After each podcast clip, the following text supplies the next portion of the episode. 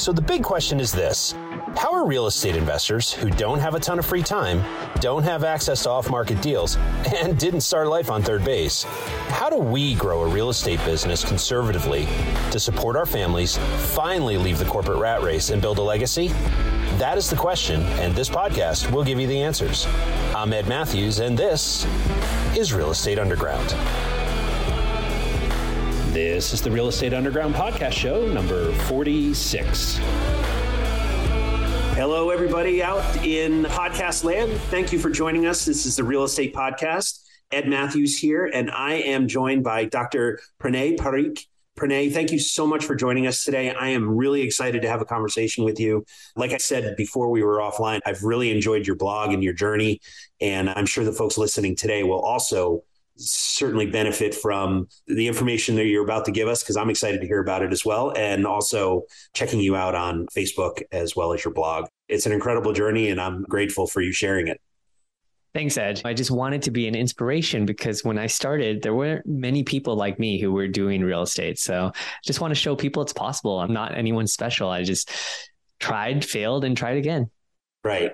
I think of mistakes and failures. I don't even believe in failures. I think they are opportunities to learn. And the fact is, is that if everyone's going to make mistakes, perfection is impossible. So might as well embrace when you misstep and learn from it and build from there, right?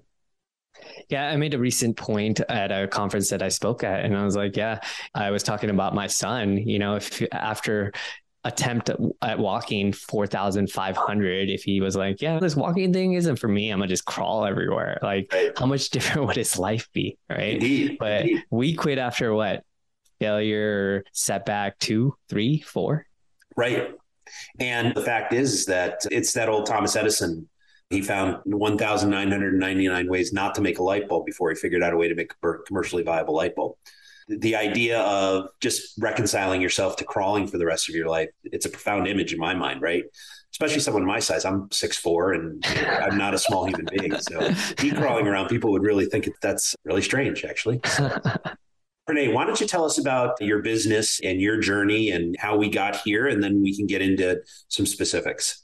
Yeah, so I am a medical doctor, still practicing, went to med school, residency, did all that. And then after I graduated, I was making a good salary, but I was still trading my time for money, right? And I knew that it was just as important to have a good salary, but also important what I did with it. And I wanted something where I had control over it. So I actually bought a first floor unit by myself with my wife. And I thought that's what I was going to do. I was going to buy a property every year and have this big empire. But I realized that I wasn't able to scale it up. It just took so much effort in trying to find that first property, renovating, all that stuff. And I still love medicine. So I didn't want to be a real estate professional all of a sudden. So I tried to look for something else. How do I have exposure to real estate without doing all the real estate stuff? And that's where I found passive real estate. Mm-hmm. At the time, I realized that there wasn't much education out there. This was many years ago, not many books. Now we have books like The Hands-Off Investor and all this other stuff, all these conferences. But at the time, there wasn't. So my partner and I, Doctor Peter Kim, we created a course, and we've had a couple thousand doctors and dentists and other people take the course to teach you how to find, vet, and invest in deals. And after that, we thought we were done. We taught everyone how to do it, but doctors are busy. And they said, you know, now we trust you. We've watched the course, but we want to invest in you guys. And we want you guys to do the hard work. So somehow I found an active way to do passive real estate and created a syndication company. Excellent. And so that's Ascent? That is Ascent Equity Group. We go out, we find deals. And because we're doctors, we believe that the best thing we can do is partner with real estate operators, because doctors in general are managers. They work with large teams, nurses, respiratory techs, and other doctors. Sure. And so that's our skill. So we treat it almost like a venture capital where we go in, we help improve their operations and kind of manage, and they run the day to day. So that would make you, instead of the operator, you're more of a capital raiser and business advisor. Is that correct? Correct. So a little bit different. I'm glad you brought that up. So we do two types of structures. We do J V equity, which means we're pretty much all the money in the deal. Yep. And we do that because we have major decision rights, means we could tell them when to buy it, to sell it, to do right. all that stuff. we have a full asset management team, so we can always take over if need be. But our asset managers, instead of figuring out like maintenance and all this stuff that has to be done, but you don't get paid for extra, we focus on how do we maximize profit for our investors. And, you know, okay. we work hand in hand with the operator. And the other structure we do is called co-G P, where we mm-hmm. are general partners, but we make it so there's only us and the operator. I've seen deals where there's like six, ten co-G Ps. Right. And that doesn't make a ton of sense to me because we want to throw our weight around a little bit sure. um, and for our investors to be really the, the main cook in the kitchen. Sure. Yeah. And having to take that metaphor a little further, having too many spoons in the soup. yeah, great, exactly. Operate, exactly. Right. Yeah. And when there's six, seven, ten co-G Ps, you wonder what each person is giving to the property and if there's decisions that need to be made. And the actually the S E C doesn't like there to be a ton of co-G Ps because they're saying that if you're a co-G P, they want you to actually be doing something, not just right. raising money. Right. Yeah. You have to have an active role, right? Yes, exactly. Yeah. So what drew you to real estate? I mean, obviously you have an entrepreneurial mindset and you are someone who's drawn to service, obviously, given your main profession as a doctor, but also, and obviously your organization through Ascent. But I'm curious what drew you to real estate specifically, as opposed to technology or art or some other asset class? I tried to take a look at my life back when I had finished residency. And I thought, what do I have an unfair advantage of, right? And at the time, my sister-in-law, or who eventually became my sister-in-law, she was a real estate agent in Los Angeles, where I bought my first property. So I'd be texting her all day, and I, that was my unfair advantage. And that's when I would, was planning on buying all this real estate. So I did all this research, mm-hmm. and I didn't want that to be wasted. So I kind of just moved it over to the passive side. Okay. Yeah. I mean, obviously you've spent better part of a decade in medical school and you're clearly passionate about that. So why would you abandon that when you seriously don't have to, right? I mean, this is absolutely something you can do as a side hustle. Yeah. Now, uh, someone asked me recently, what is a surprising fact? But I tell people medicine is my side gig because it kind of has become, because the real estate, it's, it's a beast. It can take over. But yeah. I moved down to part-time in medicine. And so when you were first starting, though, mm-hmm. a rough order of magnitude, how many hours a week were you spending in real estate when you first started? I work nights. And so at nighttime, it's a lot quieter at the hospital. I work in the hospital. So when I had downtime, I'd be on Zillow all the time. I would get these M L S alerts. And mm-hmm. for some reason, real estate agents always want to post things in the middle of the night at twelve a.m. So they get a less of a day on their posting date, right? So um, actually my first property I saw at like two, three a.m. I texted my sister-in-law. I was like, hey, let's go look at it. I got off my shift at seven a.m., went straight to the property, put down an offer, and was in escrow that same day. Uh, nothing like a bias towards action, right? yeah, yeah. Yeah. Excellent. And so do you still own that property today? I do. I do. If it, if I had a choice, I would sell it and put it all in passive. But my wife and her family love buying active real estate. So I keep it for her. Okay. It's doing what pretty well. well it's it, pretty passive. Yeah. But I always get that when it's time to get my monthly paycheck from the property, I always have a little anxiety knowing, wondering if something went wrong with the property. Right. But that little bit of that tinge of anxiety is a healthy thing, right? It keeps you motivated, right? Definitely. So let's talk about your focus today. Now, obviously, you and your organization are primarily focused on much larger buildings and properties now. So can we talk about that a little bit? Yeah. So we decided we needed economies of scale. And the people that we work with, our partners, they have billions of assets under management. So we wanted to work with only really experienced people. So we buy two hundred, two hundred fifty units, and we are able to qualify for really good debt. So our past deal that closed in August twenty-second, so not that long ago, yeah. had a fixed interest rate of two point nine percent. Oh, those were the good days, weren't they? For nine years. Yeah. With four years of interest only. So we're able to get some pretty good loans. And these days, debt is probably one of the most important things you look for. Indeed. Uh, yeah. And so debt and the operators, and we didn't start like that, you know, in the starting, we did more of a fund of funds model where we would okay. only be a small piece of the equity. Yep. But we realized that to give the protections and the downside protection for our investors, we really had to be the only people in the deal. And that's kind of what we've done. So let's talk about debt, for instance, and your philosophy yeah. on that. So you and I, I think, come at this from different perspectives. Um, mm-hmm. It sounds like you're more comfortable with adjustable rate mortgages, at least on a long-term basis. I tend to, that's how I acquire them. But immediately, as soon as they're stable, I tend to roll them into long-term debt because my intent is to to hold long-term beyond ten years. And yeah. so I'm just, I, I'd like to understand your philosophy on that. Yeah. And the great thing about this, and the reason why there's so much space in multifamily and just real estate in general, is because there's a ton of ways to be successful, exactly. you know, and almost all of them work. Yep. So one of the nice things about real estate is if you can hold long enough, it's going to be okay. Right. The right. properties are going to increase in value. And as long as you can ride it out. So the past couple of years, people have been able to get out of deals pretty quick. So buy, renovate, sell. And because of that, you don't want to do long-term debt, because when someone gives you a thirty-year loan, they're expecting that money to come in, that those interest payments to come mm-hmm. in for thirty years. Yep. And if you say, oh, hey, here's your money back, you might think they're going to be happy, but they're not going to be happy because they're going to have to just put that money out again. Right. And that means more risk to them, right? right? If you were giving them a monthly paycheck every month, that means the, a lot of risk is taken off the table for them. Indeed. The short-term debt, they're happy to take the money back because they'll charge you fees, or they expect that to turn around pretty quickly. Sure. Right. So what we have done, and because we're all doctors, we're able to kind of disrupt real estate a little bit. We don't necessarily have to do things the way it's been done. So we've done a couple loan assumptions this year, meaning that okay. the loan that the person got three, four, five years ago is what we take. And that's why our interest rate was great, two point nine percent, because right. that loan literally was created four years ago. Right. Right? What we're doing for our most recent deal is we're doing a long-term loan period, ten years, but it's adjustable. And what we do is we buy a rate cap.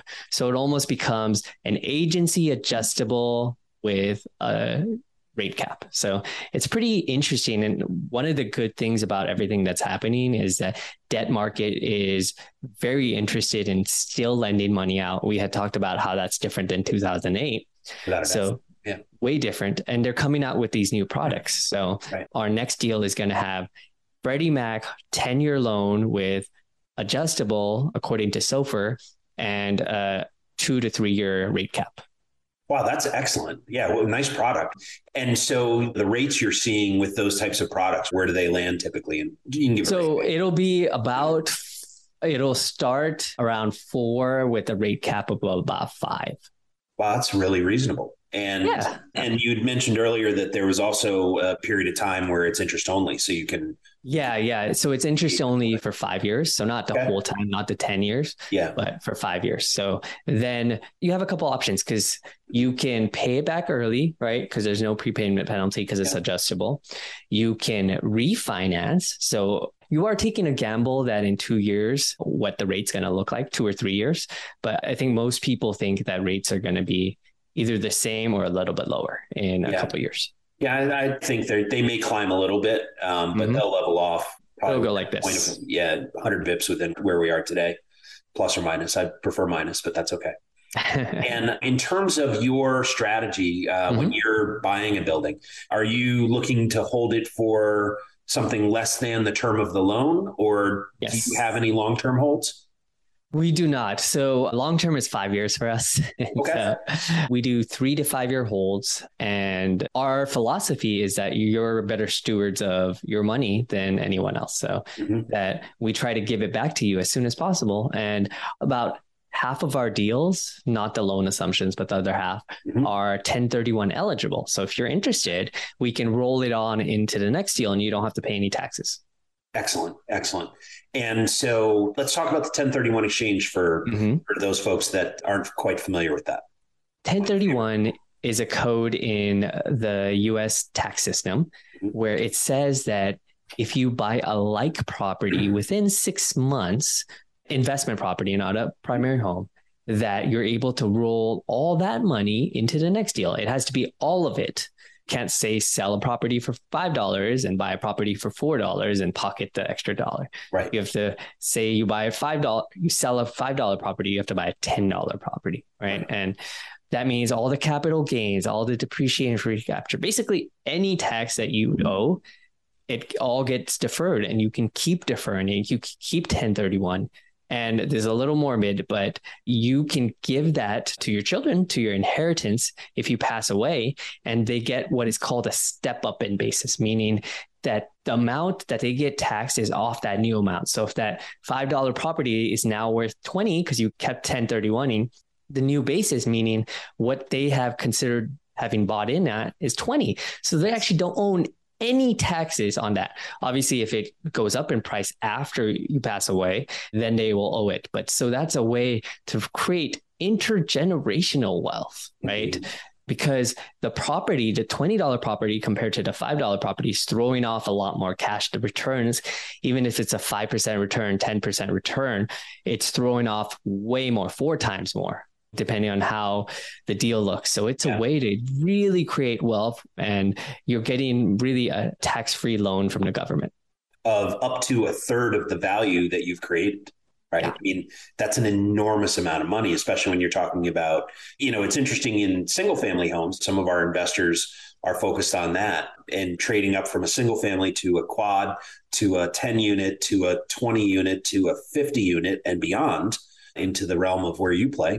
You are able to do that all tax-free, which is yeah. a tremendous win. And as you were saying, it's also a huge opportunity to create generational wealth and really create a nest egg for when the great beyond comes, right? Yeah. And, you know, not many people do it on the passive side. This is very often done on the active side, because on the passive side, it's a little bit more paperwork and legal structure. But we think it's such a powerful utility that we always incorporate it when we can. Yeah. And on top of that, the other tax advantage way to invest is through a self-directed I R A. Do any of your partners utilize their retirement accounts? We do. We accept retirement accounts. We do self-directed I R As, solo four oh one k's. And it's a good way, especially for doctors.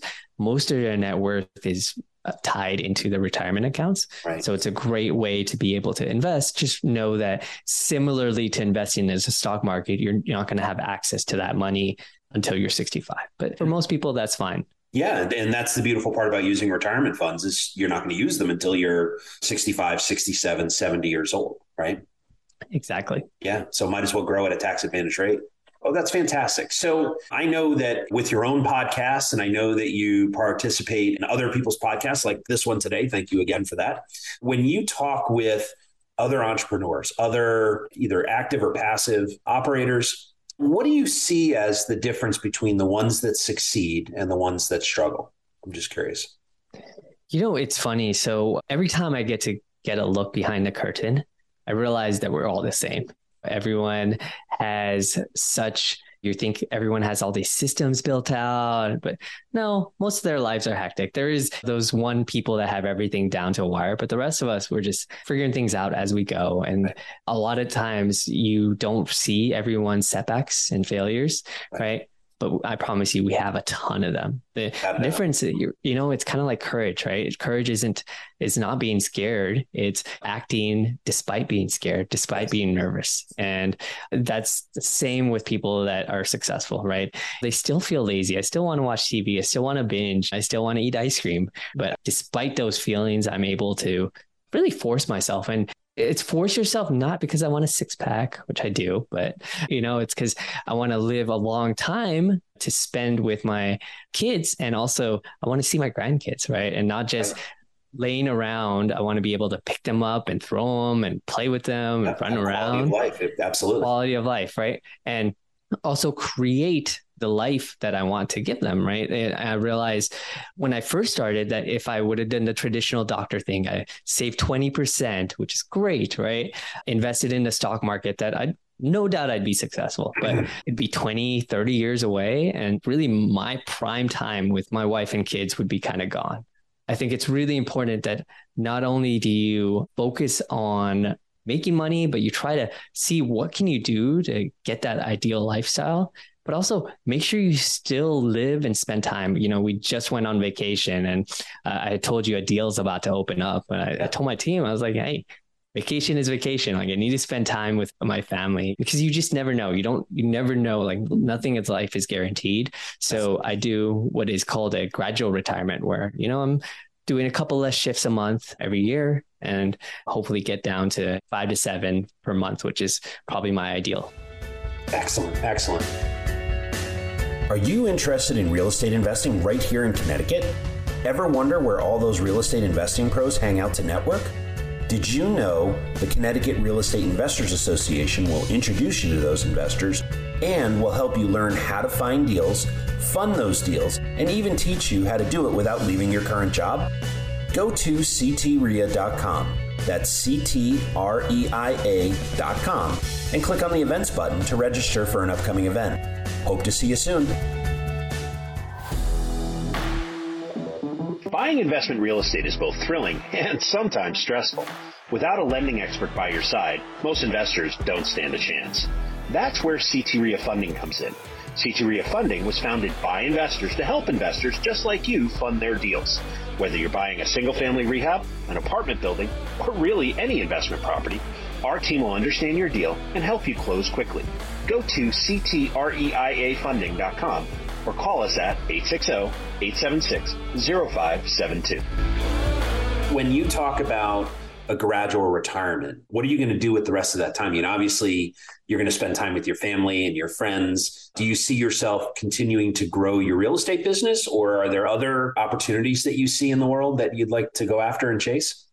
Yeah, so we have almost a thousand active investors in our group, but there's hundreds of thousands of doctors. And right. I know a lot of them, uh, some of them are making good investments, but a lot of them aren't. So we want to help them get into good investments. Even if that's not with us, we want to educate them. As long as they're getting into an investment that's good, making them money, I'm happy. It doesn't have to be with me.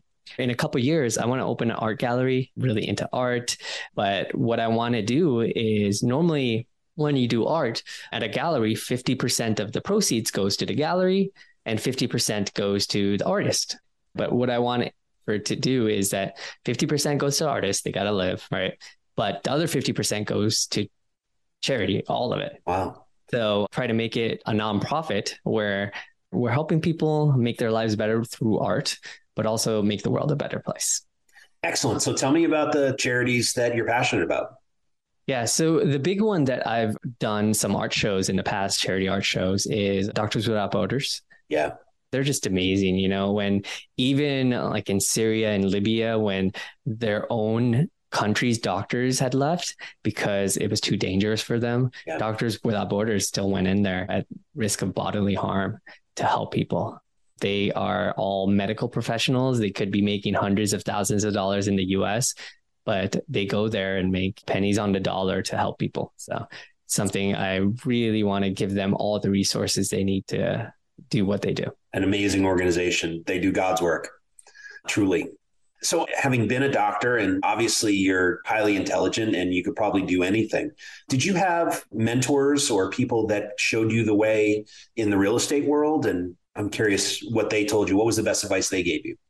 A lot of times we will ask people or we'll try to find a mentor, but some of the best mentors I've had are books. And you can absolutely, you can learn so much. You're really learning someone's lifetime in a couple hours. And right. So I read, especially on passive real estate that I didn't know a ton about, I read as many books as I can, and I incorporated yeah. it into our course.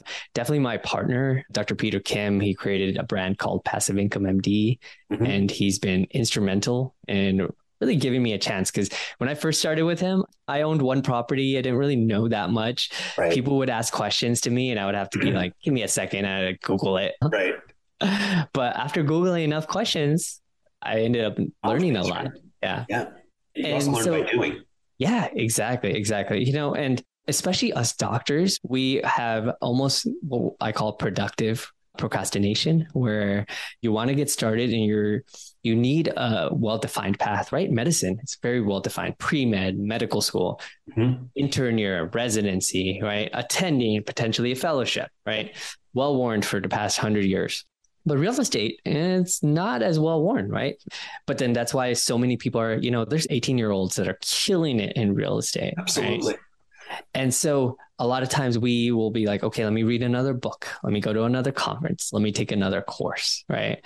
And I think all of that will get you eighty percent of the way there. Right. Probably just one or two books. You don't need to do that much, or maybe a course, but the rest of the twenty percent is just going out there, having setbacks. And the nice thing about real estate is the chance of your investment going to zero is very, very slim, like very right. slim.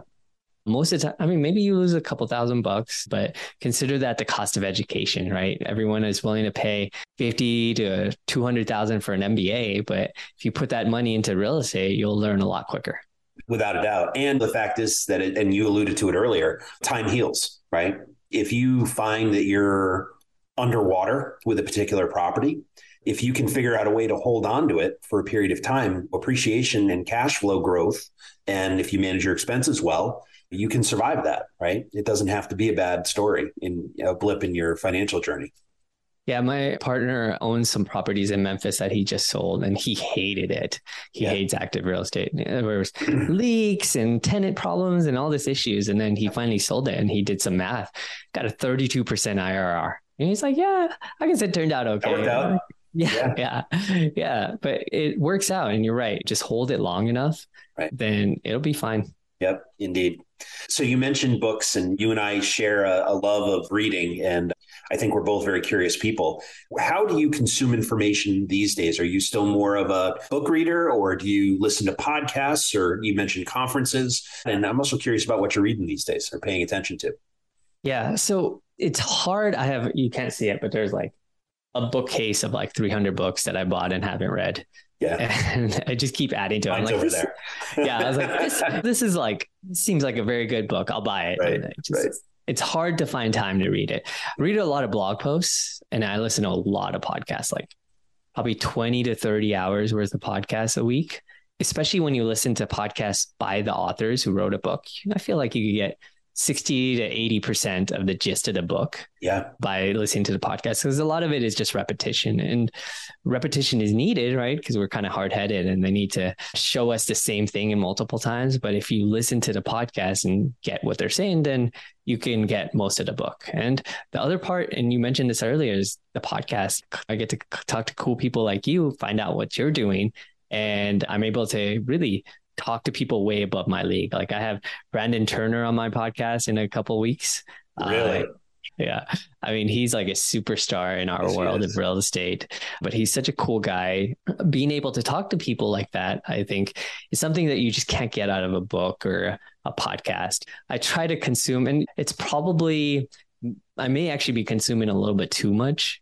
And that's something that I've been considering, because it is to consume a lot, but the more you consume, the less you're able to create. And at some point you want to start creating more, right? You want to take all the stuff that you've learned and synthesize it and remix it and make it available to people, right? That's kind of what my podcast is. That's what your podcast is, but that's something that I've kind of been battling with. How do I consume enough to learn, but not so much that I don't have time to create?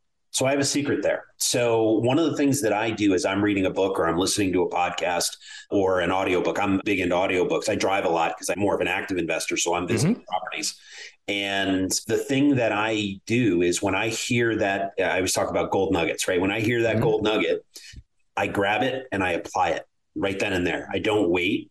And so what it allows me to do is I'm constantly iterating in terms of process, you know, how best to wow your residents, how best to mm. manage an asset, lower cost, how to grow revenue, what are more efficient ways to buy and to support your residents and so on. And I'm always looking for those gold nuggets. When I find them, I'm notorious for listening to something and immediately calling a member of my team and saying, hey, I just heard this and I want to do it this way, or I want to apply this lesson here. What do you think? And let's get it into our operation. And that seems to help, because I tend to get into information overload where it's just so much information that it's hard to figure out, okay, what do I do next? Right. Yeah. Do something similar on Slack as soon as I'm on, I just heard this, right. But my problem is I listen to a podcast about baking a cake just because uh, it sounded interesting and it was the science sure. behind it. It's right. probably not going to bake a cake anytime soon, but it probably was really not. Interesting. Yeah. I think based on your blog, I think you prefer ice cream anyway, but yeah, exactly. So, okay. So in terms of the deals, you had mentioned that you've got a deal coming up in Phoenix. Is that right? Yeah. Yeah. So we created a special landing page for your guests, R E U dot ascent equity group dot com. Great. So I mean, we'll have more information there, but yeah, it's in Glendale, Arizona, which is about eight miles from Phoenix Center. It's a submarket, and it's actually, market. yeah, the second hottest submarket in all of Phoenix. Mm-hmm. So everyone's heard that Phoenix is pretty hot. You know, it's been softening a little bit, but Glendale's on fire still. Yep. It's one hundred twenty units. And what we really love about this deal and what we've been focusing on for the past couple months is cash flow. Right now, cash flow is king. Absolutely. Um, so it's five percent cash flow on day one with current interest rates and the cap. So it's just throwing off cash. In year two, it's seven point five percent. In year three, it's eight percent. So this would actually be an ideal property to hold long-term because it's throwing right. off so much cash. But our plan is to hold three years, sell, but we're getting a ten-year loan on it. So it gives us a bunch of optionality, which is super important, right? Yep. So say in two years, we can refi, right? And give you all your money back or half your money back, and then refi again and refi again. It's what we call the infinite return model, because you have zero money in the deal, but you're still getting all this cash. Right. And it's one hundred twenty units, Glendale, Arizona. And this is also very important. We are doing what we consider very light value add. So value add has been super hot over the past couple of years, but people are starting to realize that they don't need stainless steel appliances or granite counters and all that stuff. So they're not necessarily willing to pay it as much. Right. So we're not doing that. What we're going to do is we're going to add a half bathroom. People love bathrooms. Yep. And a carport. As you can imagine, when it gets one hundred twenty in Phoenix, people are going to want nice, cool cars. Yeah, right? Those front seats get hot. Yeah, yeah, yeah. And the steering wheel. I'm actually trying to grab that steering wheel when it's, you have black leather. Yeah, yeah, it's yeah. just too much. So we're going to do very light value add. And what that does is it takes a lot of what we call execution risk. If you're trying to do a million things, a lot of things have to be successful. But if you're trying to do one or two things, then the business plan is going to be a lot better. The last thing that we love about this deal is the cap rate, which I'm sure your people know, but it's kind of the market sentiment for a property. Right. So the market sentiment in Phoenix is really good, meaning the cap rate for most properties is really low. But what we think is going to happen in a couple of years is that market sentiment's going to get worse. So the cap rate's going to get higher, and that directly affects your returns. Because if the market sentiment gets worse when you sell the property, then you're going to get less for it, right? Kind of intuitive right. sense. Yep. But we're buying it at, so others are buying at like four percent, which is very good. That means everyone thinks the market is hot. Mm-hmm. We're buying at a five point three cap, meaning the seller, the market sentiment is bad. So we have a humongous buffer, meaning if the market sentiment gets even worse than what we are buying at, we'll still make money. And that's important because you always want to assume that when you're buying it, the market sentiment is going to be a lot worse. And so that means a higher cap rate. And that, you know, that's kind of a quick rule of thumb. Like, what is the cap rate I'm buying at? What is the cap rate they're planning on selling at? And that number should be different, and it should be higher. Yep. Agreed. Higher is always better. Yeah. Yeah. It's wild. Like, once you start seeing some of these numbers, and we have what is called a sensitivity analysis, meaning we give different returns depending on what variables change. Sure. But by far the highest thing is the cap rate. And that's really just a projection. So you want it to be a very conservative projection, meaning you want the number to be a lot higher than what you're buying at. Yeah. So for those out there that are listening to this, what I'm hearing here is, yes, that Pranay and his team are betting on the fact that the properties, that market is going to remain hot, or at least not cool off too much. But they're also planning for worst case scenarios. And that's where cash flow saves you, right? Is yeah. in an economic downturn, if, say, the recession that they keep saying is coming, and it certainly is coming at some point, if that eight percent or ten percent turns into sixteen or eighteen percent, yes, your values will certainly drop. Your cap rates will compress or extend, actually, and the values of your multifamilies will drop.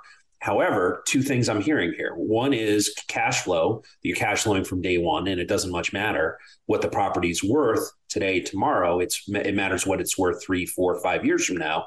And you're also planning on a solid plan B of having finance this property all the way through to ten years. So if you have to hold on to the property for a year or two, it's really not that big a deal, right? Yeah. And the other number that's really good to look at. So your cash flow, but also your debt service coverage ratio, yes. meaning how much money are you taking in and how much money is going out and what's that ratio? So most banks require over one point two five. So right. you should have one point two five times more money you're making than you're sending out.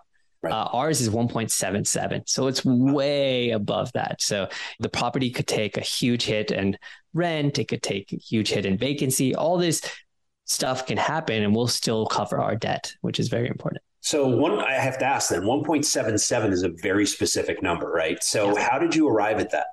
It's the current numbers. So it's where we look at the current rent and it's based on the T twelve and the T three. So we look at the expenses for the past one year and what the money the property is making right now. And that's where we come to number for. Okay. All right. So it's this is a deal specific D S C R. Correct. Correct. So this deal specific, but most banks will like you to have around one point two five. Yeah. We like to have closer to one point three five, one point five, but it's hard to get those because interest rates, which is your largest expense, are becoming so high. So your expenses are going up, but your revenue is kind of staying about the same, right? right? So you expect that number to get actually a lot lower. And we've seen numbers as low as one point oh three.